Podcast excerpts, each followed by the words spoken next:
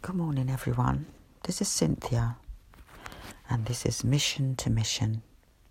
How are you all doing this morning? This morning, I just want to start with um, just feeling a touch emotional today. Just looking back over this year.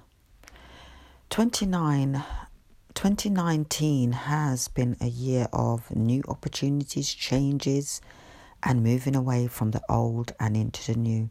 It all began with a closed door. The power of a closed door. December 2018, I went to Liverpool to celebrate Christmas with my family and to see in January 2019 and had no idea what would happen next. I had no dreams, no goals. My focus was on the freedom I was enjoying having left a 10 year relationship that was robbing me of who I could be. As 2020 approaches, I am still not sure what is around the corner, but I am expecting the unexpected.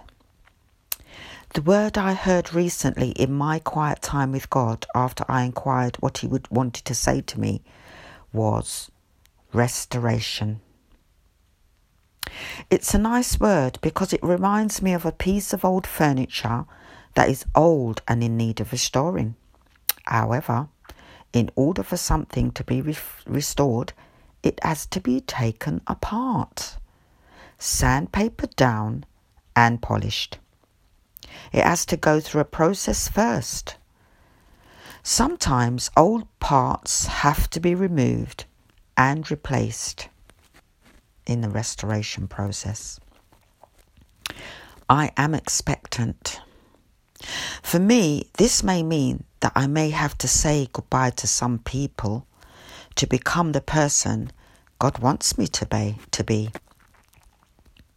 You see, old and new furniture have their own place.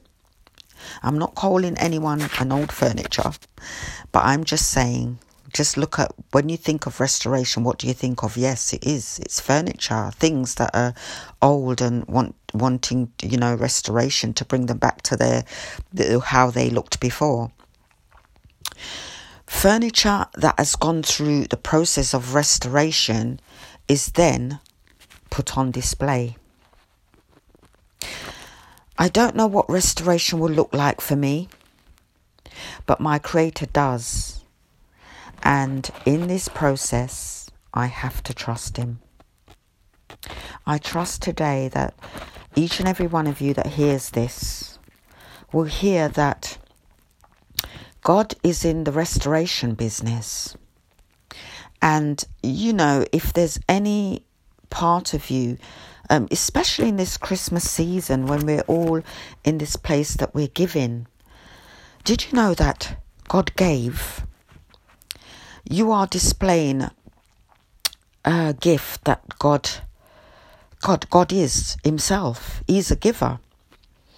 And when we when we when we hear the Bible, there's nobody that doesn't know um, the scripture about um, John three sixteen that says, "God so loved the world that He gave His only begotten Son." You see, God gave something to us. There's nothing that's hard for him today. So I don't know where you are in your life at the moment. You are in a place of looking forward to Christmas, because I know everyone is, and looking forward to spending time with your family. And you've spent a lot of money because you want to give something. You want to say thank you to your family. You want to say that you appreciate them. So, what did you do? You went out and you bought something and you're preparing to give it to them. I would say today that God wants to give you something. He wants to give you life, an abundant life, not a life that says that we have to struggle and we're just about surviving. That's not the plan He had for us. The plan was for us to have life and have it in abundance. So today, I just want to say to each and every one of you while you're giving out your presents on Christmas Day, just think about the blessings of God in your life because we are truly blessed. Sometimes things happen in our lives that we don't feel blessed, but regardless, we are blessed.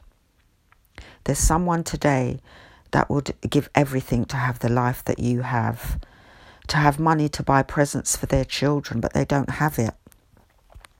There are people today that I'm thinking of that have lost um, members of their family.